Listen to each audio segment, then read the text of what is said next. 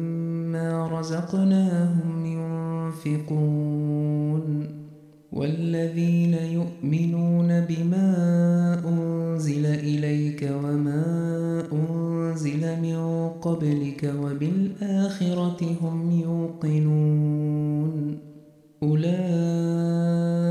على هدى من ربهم وأولئك هم المفلحون كفروا سواء عليهم أأنذرتهم أم لم تنذرهم لا يؤمنون ختم الله على قلوبهم وعلى سمعهم وعلى أبصارهم غشاوة ولهم عذاب عظيم ومن الناس من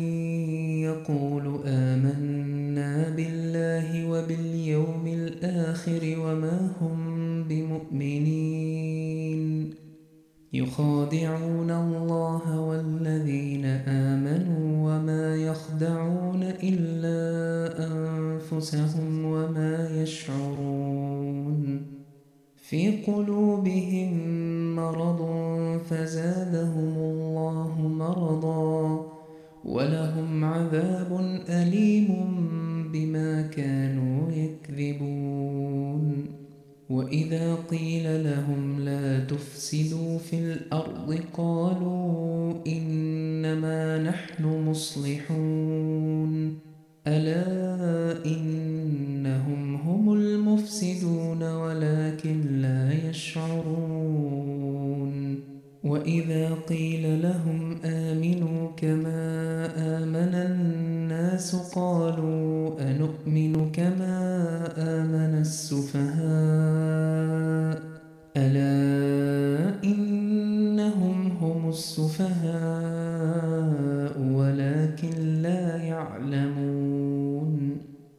وإذا لقوا الذين آمنوا قالوا آمنا وإذا خلوا إلى شياطينهم قالوا إنا معكم إنما نحن مستهزئون الله يستهزئ بهم ويمدهم في طغيانهم يعمهون أولئك الذين اشتروا الضلالة بالهدى، فما ربحت تجارتهم وما كانوا مهتدين. مثلهم كمثل الذي استوقد نارا فلما أضاءت ما حوله ذهب الله بنورهم وتركهم في ظلمات لا يبصرون. صم بكم عمي فهم لا يرجعون أو كصيب من السماء فيه ظلمات ورعد وبرق يجعلون أصابع آذانهم من الصواعق حذر الموت والله محيط بالكافرين يكاد البرق يخطف أبصارهم كلما أضاء لهم مشوا فيه وإذا أظلم عليهم قاموا ولو شاء الله لذهب بسمعهم وأبصارهم إن الله على كل شيء قدير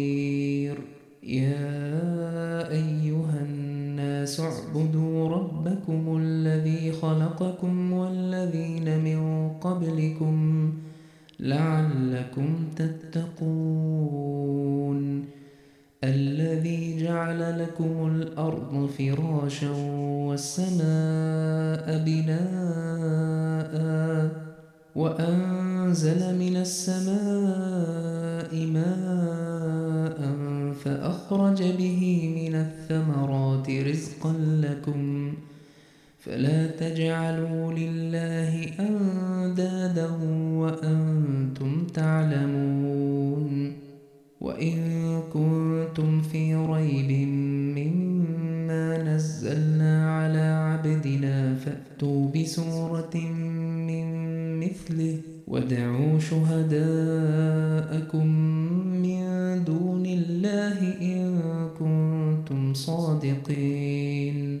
فإن لم تفعلوا ولن تفعلوا فاتقوا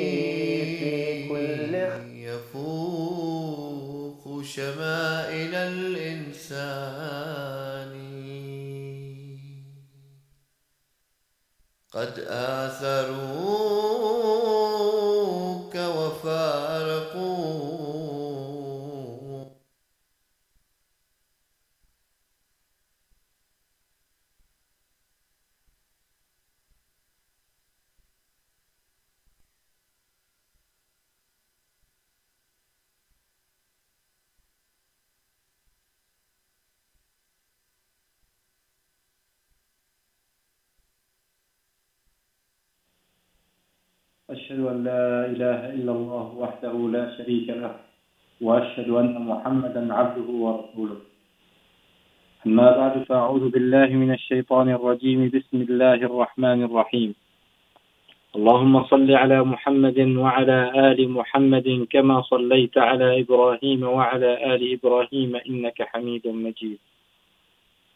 اللهم بارك على محمد وعلى آل محمد كما باركت على إبراهيم وعلى آل إبراهيم إنك حميد مجيد. اللهم انفخ روح بركة في كلامنا واجعل أفئدة كثير من الناس تهوي إلينا. أعزائنا المستمعين، السلام عليكم ورحمة الله وبركاته. يتجدد لقاؤنا الأسبوعي كل يوم سبت الساعة التاسعة بتوقيت تورونتو بالبرنامج الناطق باللغة العربية من إذاعة صوت الإسلام الذي يذاع على مسامعكم من استديوهات الجماعة الإسلامية الأحمدية في كندا. تستمعون إلينا على التردد FM 100.7 وعلى الموقع الإلكتروني voiceofislam.ca وعلى اليوتيوب على قناة الراديو radio أحمدية The Real Voice of Islam. كما يسرنا استقبال اتصالاتكم الهاتفية على الأرقام اثنان ثمانية تسعة ثلاثة صفر أربعة صفر واحد صفر خمسة وعلى رقم آخر أيضا ثمانية خمسة خمسة أربعة واحد صفر ستة خمسة اثنان اثنان. كما اعتدنا أن نبدأ حلقتنا في كل أسبوع بملخص لخطبة الجمعة التي ألقاها حضرة أمير المؤمنين ميرزا مسرور أحمد أيده الله تعالى بنصره العزيز الخليفة الخامس المسيح الموعود والمهدي المعهود عليه السلام. بتاريخ 24 واحد 2020 بعد التشهد وقراءة سورة الفاتحة، قال حضرته اليوم سأذكر من الصحابة البدريين الصحابي الجليل عبد الله بن رواحة رضي الله عنه. حضر مع الرسول صلى الله عليه وسلم الكثير من الوقائع واستشهد في معركة مؤتة.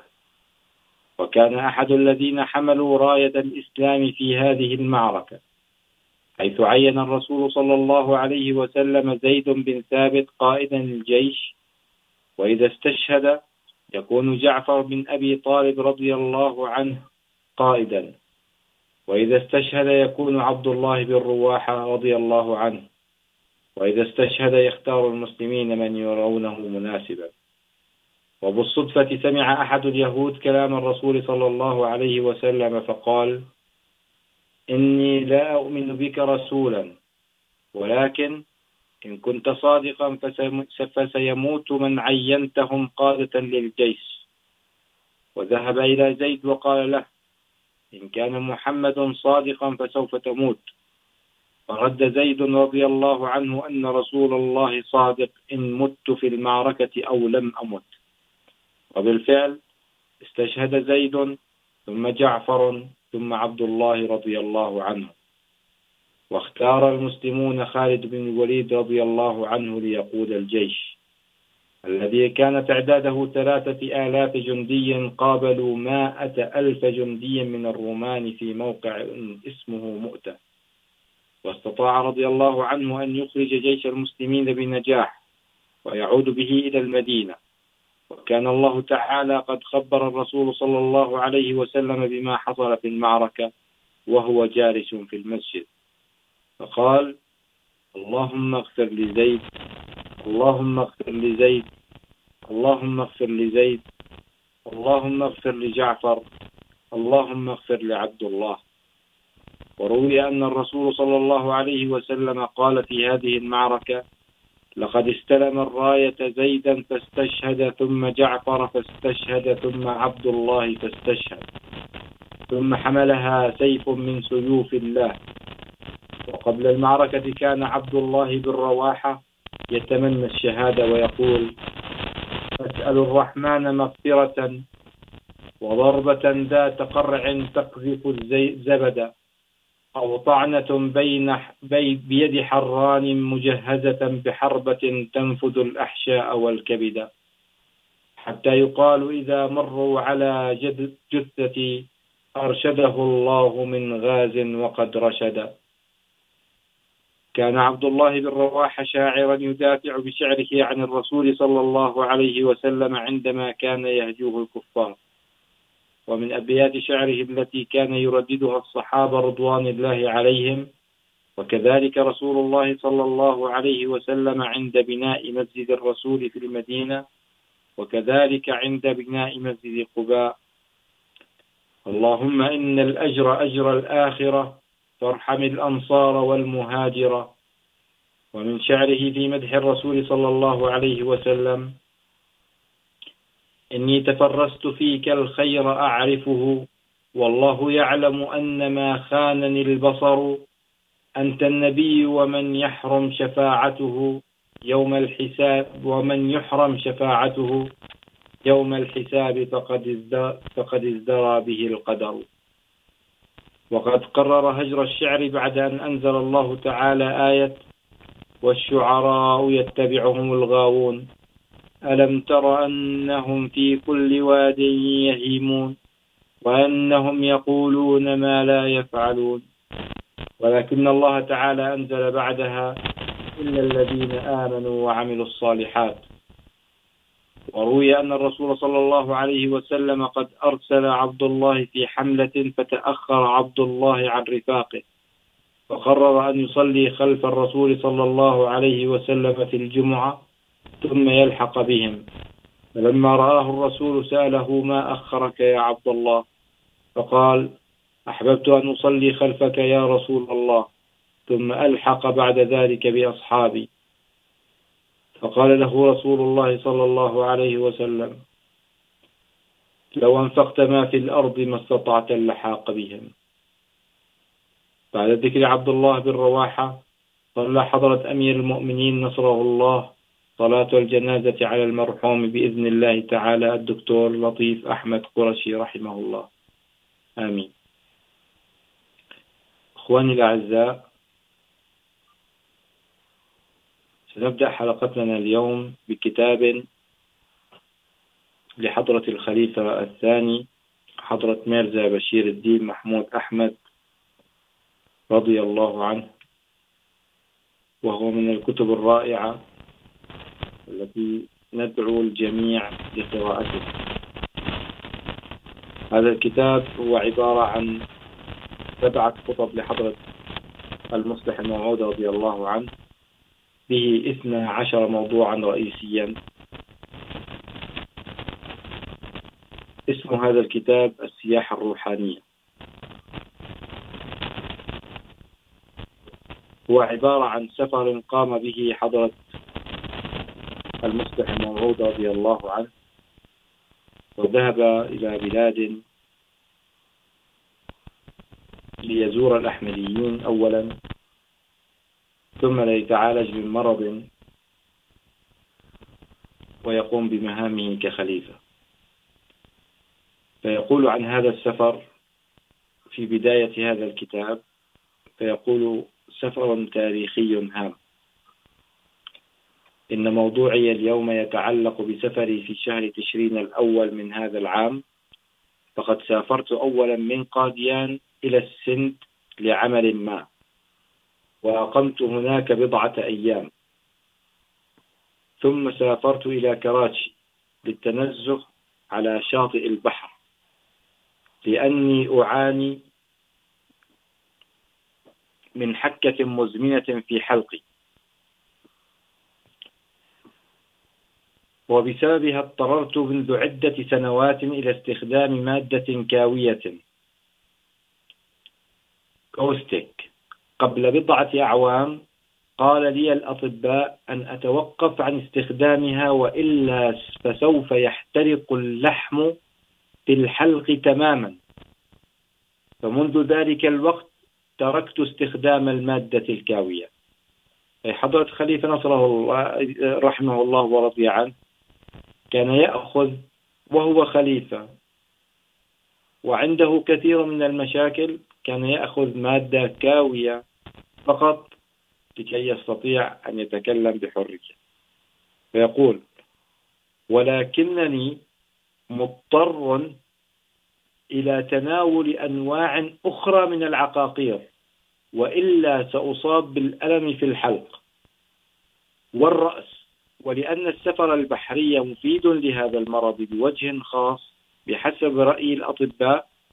لذا سافرت بحرا من كراتشي إلى مومباي في العامين الماضيين. لقد تفاقم المرض في أثناء السفر الأول، ولكنه هدى إلى حد ملحوظ فيما بعد، وقل أيضا إلى حد كبير، استخدام الأدوية التي كنت أشعر بضرورة استخدامها كل يوم. لذا وفرت وقتا لهذا الغرض. هذه السنة أيضا. سافر حضرة المصلح الموعود رضي الله عنه. كل هذه المسافات في البحر. ووصل إلى نقطة هامة. ومكان في حيدر أباد. اسمه قلعة غولكندا التاريخية. فيقول حضرته في حيدر أباد، زرت بعض المعالم التاريخية والهامة جدا، منها قلعة غولكندا يذكر حضرة الخليفة الثاني المصلح الموعود رضي الله عنه، كيف دخل إلى هذه القلعة، وكيف كان معه نساء فنصح الدليل السياحي أن لا يصعدوا إلى الأعلى لأنه تعب جدا، وجلس هو في منتصف الطريق. ولكن أكمل حضرة الخليفة رحمه الله ورضي عنه وأكمل النساء جولتهم في القلعة ونزلوا. كانت هذه القلعة هي عبارة عن آثار غزو الملك على النذير لفت انتباه حضرة الخليفة الثاني رضي الله عنه، موضوع أن هناك مساجد صغيرة تتوزع حول القلعة. فسأل عنها فقيل بأنها مساجد كانت تهيأ للجيش قبل أن يدخل القلعة لأنهم قد باتوا مسافة أو وقتا طويلا هناك.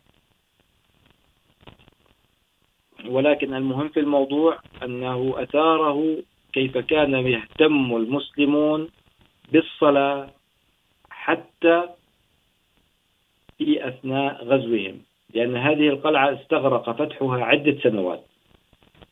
فيقول، وقال بأن الملك على الغير عندما غزا هذه الولاية استغرق فتحها عدة سنوات، واضطر الجيش إلى المكث هناك عدة سنوات متتالية. لذا فقد بنوا للمصلين آلاف المساجد على مسافات قصيرة. عندما علمت ذلك تأثر قلبي كثيرا. وفكرت كم كان المسلمون في تلك الأيام مواظبين على صلاة الجماعة. بحيث كانوا كلما يغزون ولاية وحيثما أقاموا بنوا آلاف المساجد لئلا يحدث تقصير في أداء الصلاة جماعة. وهناك أيضا مدينة أخرى اسمها مدينة آغرا، فيقول عنها كذلك في مدينة آغرا أيضا آثار إسلامية عظيمة، وتاج محل الواقع فيها يعد أحد عجائب الدنيا السبع. والقلعة في مدينة فتح بورت سكري ومقبرة سليم الدين الجشتي الذي كان من أولاد خواجة فريد الدين غنش شكر في باك بيتن معالم تاريخية مؤثرة.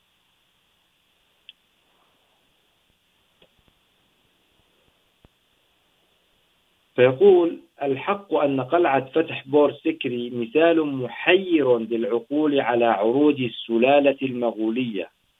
إن بناء الملك أكبر، اسمه أكبر، في غضون بضع سنين. هذه القلعة والمدينة العظيمة التي لم تقدر يد الدهر مع امتداده أن تمحو آثارها، لدليل لدليل على قوة عظيمة وعلى عدة وعتاد هائل. إنها قلعة مترامية الأطراف، بحيث لا يمكن رؤية حدودها إلا بالمنظار، ولا يستطيع الإنسان أن يرى حدودها جيدا بالعين المجردة. يتحدث قليلا عن بعض هذه القلاع وعن بعض المقابر والمقامات التي كانت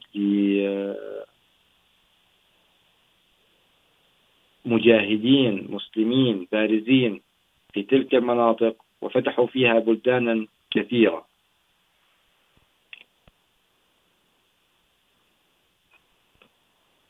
ثم يتحدث حضرة الخليفة الثاني رضي الله عنه عن من كان معه، وكيف كان قد تذكر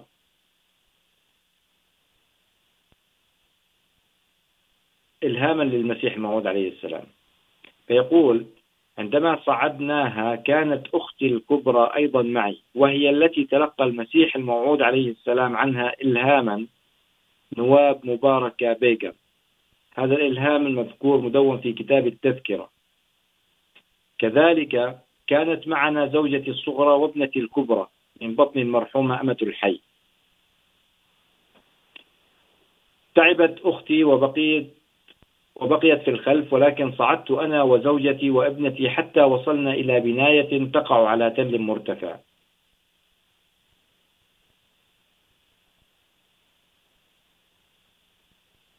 وكانت مدينة دلهي كلها تشاهد من هناك، بما فيها قطبها وقلعتها القديمة ومدينة دلهي الحديثة والقديمة. كذلك الآلاف المباني والأنقاض المنتشرة من كل حد وصوب. كانت ترنو إلى القلعة، والقلعة تحدق فيها. عندما وصلت إليها، توقفت وظللت أتأمل في هذا المشهد الجدير بالعبرة.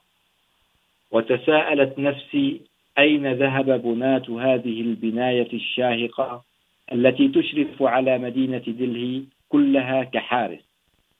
وكم كان أولئك الملوك الذين بنوا آثارا عظيمة مثل هذه أولي عزم وذوي همم عالية وقوة وبأي شوكة دخلوا الهند وبأي شأن ماتوا فيها ثم إلى ما آلت حالة أولادهم اليوم فمنهم نجار ومنهم من يعمل حدادا ومنهم بناء ومنهم منهم إسكافي ومنهم قصاص هنا تبدأ قصة جديدة لحضرة الخليفة الثاني رضي الله عنه رحمه الله سأذكرها لأن بها من هنا بدأ الخطابات التي ألقاها والمواضيع جميعها التي ألقاها من هذه الفكرة التي طرحها حضرته. فيقول وبينما كنت غارقا في هذه الأفكار، إذ خرجت أفكاري عن سيطرتي. وذهبت بي مذاهب شتى، ودارت أمام عيني جميع العجائب التي كنت قد رأيتها في السفر. هذا المشهد المترامي الأطراف الموجود في دلهي الذي كنت أشاهده غاب عن أنظاري، وبدأت مشاهد مدينة آغرة وحيدر أباد ومشاهد البحر تمر أمام عيني واحدا بعد الآخر. حتى غابت كلها مشيرة إلى مشهد آخر. ظللت واقفا في عالم اللاوعي وأطلت الوقوف برهة من الزمن. حتى احتار رفقائي وتساءلوا، ما الذي أصابه يا ترى؟ حتى تناهى إلي صوت ابنتي من خلفي وقالت، يا أبتاه، لقد تأخر الوقت كثيرا. فعدت إلى العالم المادي مجددا بسماع هذا الصوت، ولكن قلبي كان زاخرا بعواطف ملؤها الرقة لا، بل كان ينزف دما، ولكن كانت في هذه، في هذا الجرح لذة، وكان الحزن مطعما بالسرور. فقد رأيت هذا العالم بأسف وناديت قائلا، لقد وجدت لقد وجدت. عندما قلت هذا الكلام كانت حالتي مثل حالة بوذا قبل ألفي سنة في كيا حين جلس تحت شجرة الخيزران، بغية التقرب إلى الله ونيل وصاله، وبقي جالسا وأطال الجلوس حتى ورد في روايات البوذية أن شجرة الخيزران نبتت من تحته ونفذت من رأسه. ولكنه لم يشعر بشيء بسبب حالة اللاوعي. طبعا هذه قصة اخترعها الناس فيما بعد، ولكن الحق أن بوذا جلس تحت شجرة الخيزران وبدأ يفكر في سر الكون حتى كشفه الله عليه. عندها فتح بوذا عينيه وقال لقد وجدت لقد وجدت. هكذا كانت حالتي أيضا حين ذاك. وعندما عدت إلى العالم المادي قلت عفويا، لقد وجدت لقد وجدت. عندها كانت ابنتي أمة القيوم تمشي ورائي، فقالت، ماذا وجدت يا أبتاه؟ قلت، لقد وجدت الكثير، ولكن لا أستطيع أن أخبرك الآن، وسأخبر عما وجدت بإذن الله بمناسبة الجلسة السنوية فاسمعي أنت أيضا حين ذاك فاليوم أخبركم ماذا وجدت هنالك وماذا رأت عين, عين بصيرتي. رضي الله عنه. دليل على أننا جميعا أبناء الخلافة وأبناء الخليفة وليس فقط أبناءه الماديين. هذه الكلمات التي قالها قبل قليل حضرته قال لابنته التي تمشي وراءه. لا أستطيع أن أخبرك الآن وسأخبر عما وجدت بإذن الله بمناسبة الجلسة السنوية. أراد أن يشارك جميع أبنائه الروحانيين والماديين في آن واحد ماذا وجد حضرته. فأي تعلق بالخلافة يجب أن يتعلق بها الإنسان؟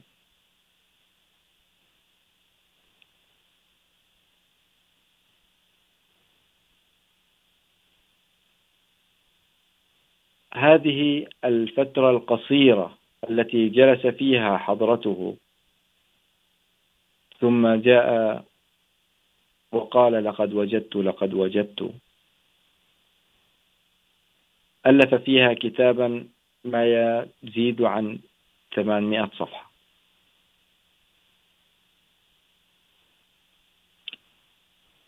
فالتأمل الروحاني ليس هو التأمل الجسدي. أو تأمل الناس العاديين الذين يتأملون بموضوع معين، ولكن هؤلاء هم الخلافة. هم من وجد الله سبحانه وتعالى قلوبهم مفتوحة لاستقبال الله سبحانه وتعالى واستقبال معلوماته. فأراهم أشياء لا تستطيع أن تتصور مدى روعتها ومدى جمالها. بعد هذا يقول، ماذا رأيت في هذا السفر؟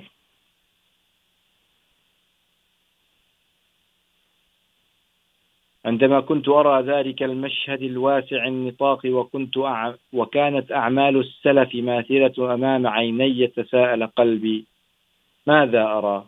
وما هي الأشياء المشهودة سابقا؟ التي تتجدد ذكرياتها في قلبي إذ لم تمثل أمامي تلك المشاهد فقط بل مرت أمام عيني مشاهد الجزء الأول من السفر أيضا. عندها سيطرت, سيطرت علي حالة من اللاوعي وتذكرت مشاهد شاهدتها في كراتشي ومشاهد حيدر أباد وتذكرت مشاهد مدينة آغرا ومثلت أمام عيني مشاهد دله، وشعرت كأني واقف في ضباب ويمر كل شيء أمام عيني بعد أن صار ضبابيا. تساءل قلبي ماذا أرى وما هذه المشاهد. يقول أولا رأيت قلاعا تركت في قلبي أثرين. الأول ما أعظم أسباب الحماية والثاني، كيف اندثرت أسباب الحماية هذه تلقائيا ولا يوجد من يعيد إعمارها.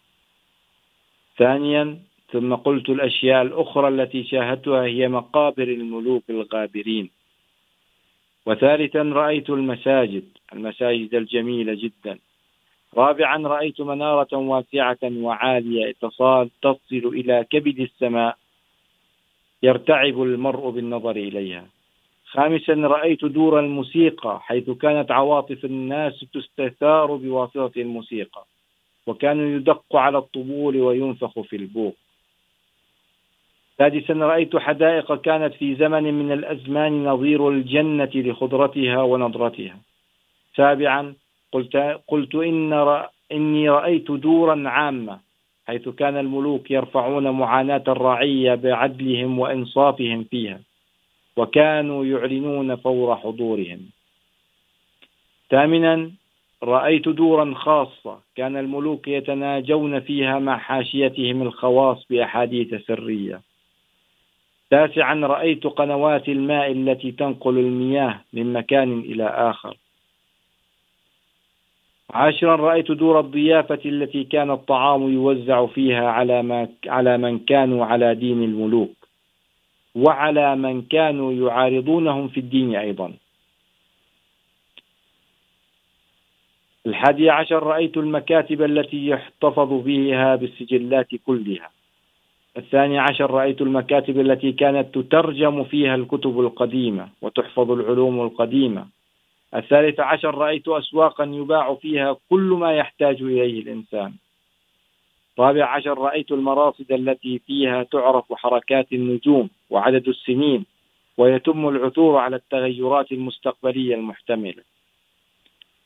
خامس عشر، رأيت أيضا بحرا واسعا له شاطئ، ولكن تقديره يفوق قدرة البشر والمسافر في السفينة، يحسب كأن لا شاطئ له.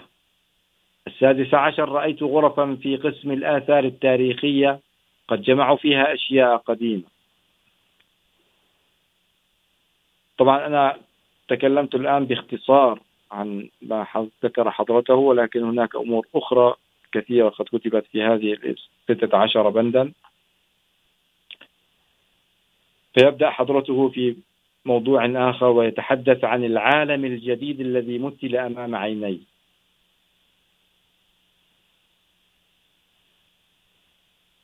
لقد خطرت كل هذه الأمور ببالي تفصيلا أو إجمالا حين ذاك، ثم تساءلت أهذه أفضل تجربة في حياتك؟ ألم ترى أشياء أفضل منها؟ ألم ترى أعمالا أكثر منها نفعا؟ ألم ترى مشاهد فيها عبرة أكبر من هذه؟ وبنشوء هذا السؤال، غابت جميع تلك المشاهد التي كانت ماثلة أمام عيني ومثل بدلا عن منها مشهد آخر. وبدأ عالم جديد يمر أمام عيني رويدا رويدا. عفوا. انشغلت في رؤية آثار هذا العالم الجديد، ورأيت فيه آثارا عظيمة كانت أكثر شوكة وشأنا من التي شغف بها قلبي من قبل. بل مثل أمام عيني عمل يفوق العادة لكشف الآثار. وظهر أمام عيني مرصد كبير يفوق تقديره قدرة البشر. وبدأت تمر من أمام عيني حدائق عظيمة رائعة الجمال وقنوات عديمة النظير. ويذكر عدة أمور، ثم يقول معالم تذكارية مدمرة واحدة تلو الأخرى، فقلت في نفسي يا الله، أين وصلت؟ هذه الأشياء كانت موجودة بقربي من قبل أيضا، وهي موجودة عند العالم كله، ولكن العالم لا يرفع نظره إليها، ويركض وراء الألاعيب مثل الأطفال الصغار. لقد سال قلبي دما على قلة حيلتي لأني عاجز عن إراءة العالم هذه الأشياء. ونزف قلبي دما على عدم انتباه العالم. كنت سعيدا أيضا لأنني وجدت ذلك الكنز ولإمكانية نجاحي. أو نجاح أي من عباد الله في إراءة العالم هذه الكنوز المخفية. وعندما رأيت أن هذه الأشياء جرت على لساني عفويا كلمات، لقد وجدت لقد وجدت. صحيح تماما أنني وجدت في قلعة تغلق عالما آخر، عالما أعلى، وآثار قوة عليا. فتحت أولا في هذا العالم، ثم رأيت عالما آخر كان أعظم منه بكثير، وأوسع منه بكثير، وأكثر منه رسوخا، ومن ناحية أخرى كان باليا وأنقاضا ومدمرا. فقد رأيته ووجدته. فبكى قلبي على دمار هذا وفرح لعظمة ذاك ورسوخه. فتعالوا معي، أجعلكم تتنزهون في بعض أجزاء هذا العالم.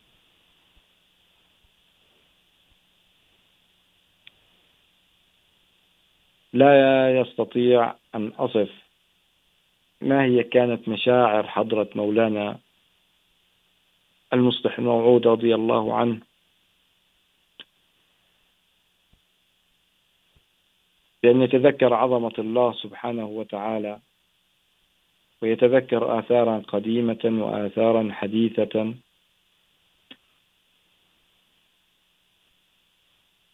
من منظور الله سبحانه وتعالى ومن منظار سيد الخلق محمد المصطفى صلى الله عليه وسلم. يتحدث قليلا عن الآثار القديمة وما هي الآثار القديمة. ولكن يقول أن أهم هذه الآثار التاريخية هو القرآن. واسم المسؤول فيه هو محمد صلى الله عليه وسلم. الآثار التاريخية من الزمن الذي سبق الأزمنة كلها التي شاهدتها في هذا القسم لا تبلغ الآثار التاريخية الحالية عشر معشارها. وأقدم لكم مثالا واحدا على ذلك. هكذا يقول. فيدخل في صلب موضوع كيف خلقت الدنيا.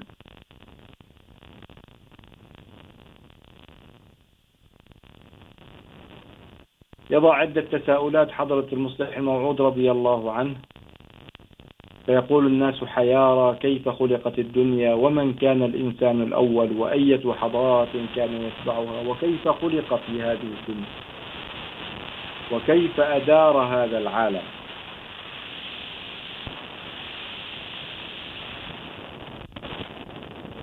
ويقول لقد لاحظت دائما عند إلقاء درس القرآن الكريم أنني عندما أشرح آية مهما كانت صعبة، يستمع الناس ويصغون ويستمتعون بها كثيرا. ولكن كلما بدأت قصة آدم والشيطان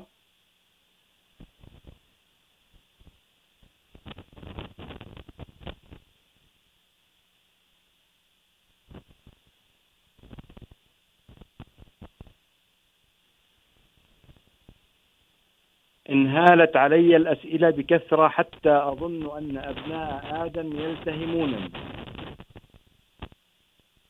ويرغبون بشدة في أن أجدتهم في حضن أبيهم بسرعة هائلة.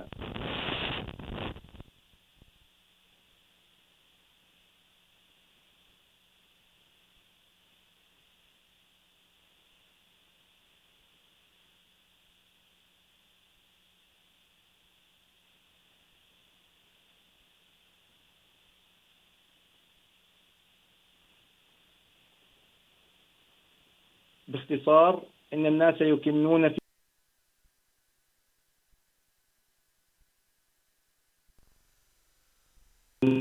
ماذا كان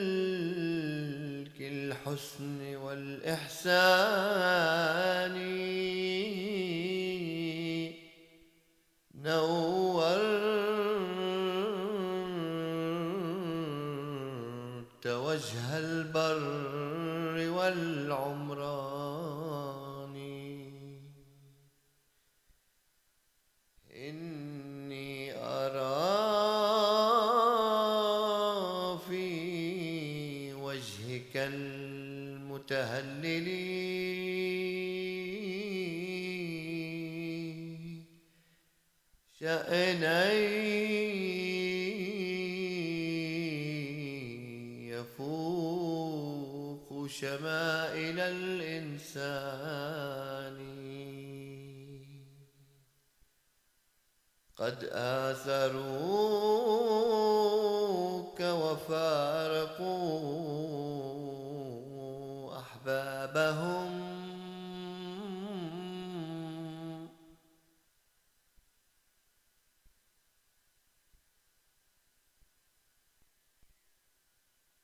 حضراتكم أنكم تستمعون إلى إذاعة صوت الإسلام الذي تذاع على مسامعكم من استديوهات الجماعة الإسلامية الأحمدية في كندا وتستمعون إلينا على التردد FM 100.7 وعلى الموقع الإلكتروني voiceofislam.ca وعلى اليوتيوب على قناة الراديو radio Ahmadiyya The Real Voice of Islam كما يسرنا استقبال اتصالاتكم الهاتفية على الأرقام 289-304-0105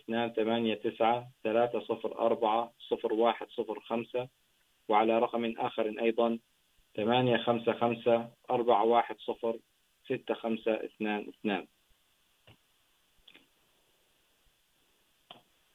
نعود أسماء أعزائنا المستمعين إلى كتاب السياحة الروحانية، وهي فعلا سياحة، ولكن تدخل الروح قبل أن تدخل العقل والقلب. وصلنا إلى ما كان يتساءل عنه الناس عن قصة آدم عليه السلام.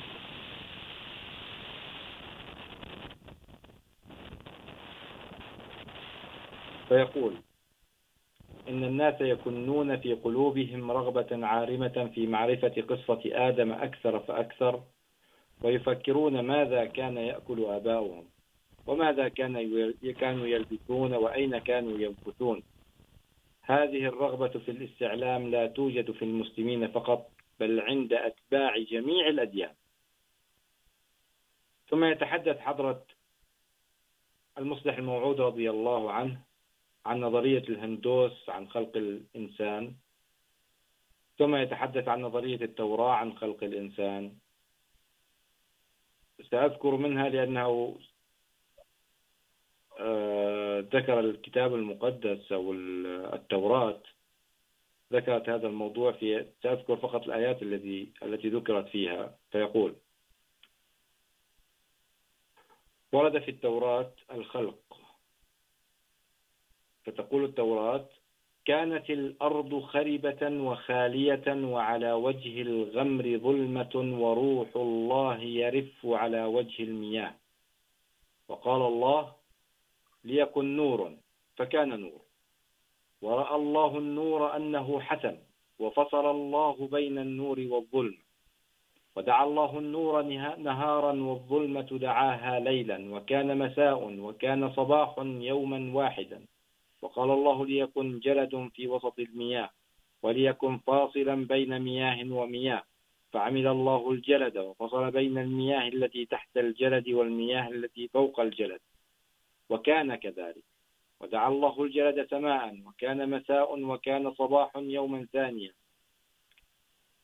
ثم يذكر الأرض التوراة تذكر الأرض كيف خلقت وكيف كانت أنوار في جلد السماء.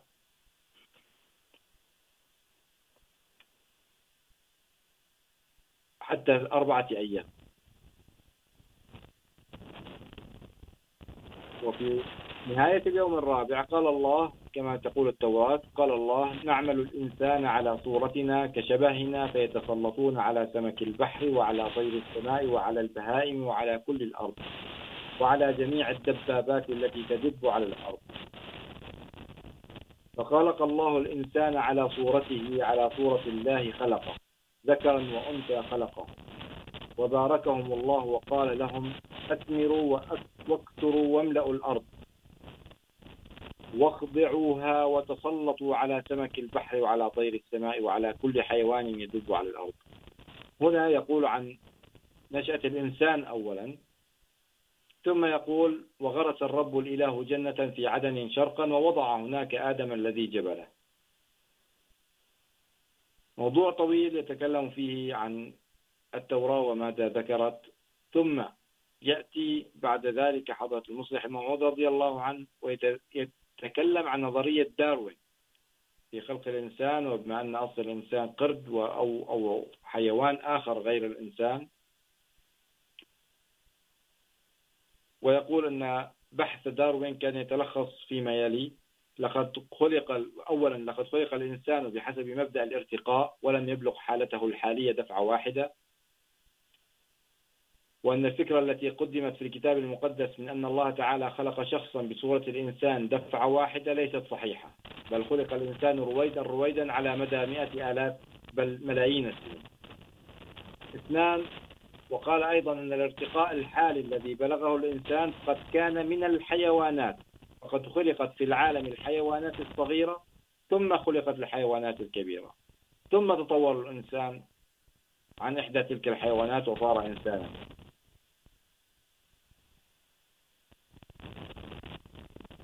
طبعا ينتقد حضرة المصلح الموعود رضي الله عنه هذه الفلسفة يتشابه بينه وبين هذه الفلسفة في أمور صغيرة. موجودة في الكتاب لا أستطيع أن أدخل في تفاصيلها الآن.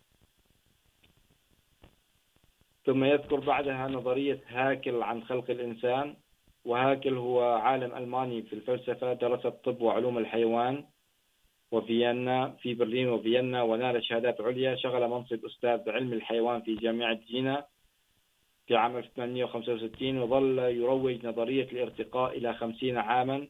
كان أول عالم عالم دون شجرة النسب للحياة الحيوانية. ثم يتحدث حضرته رضي الله عنه عن البحوث المعاصرة.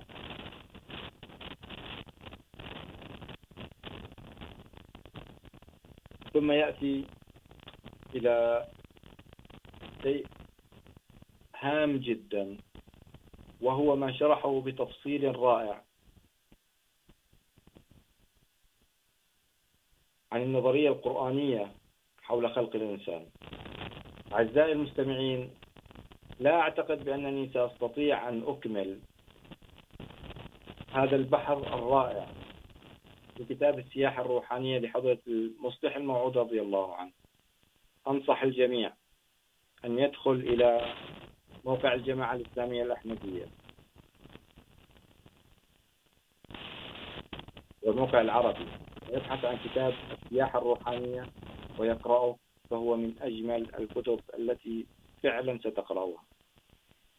جزاكم الله حسن الجزاء على حسن استماعكم. نعتذر عن بعض الخلال الفني في الإذاعة، ولكن خارج عن إرادتنا. جزاكم الله أحسن الجزاء. والسلام عليكم ورحمة الله وبركاته.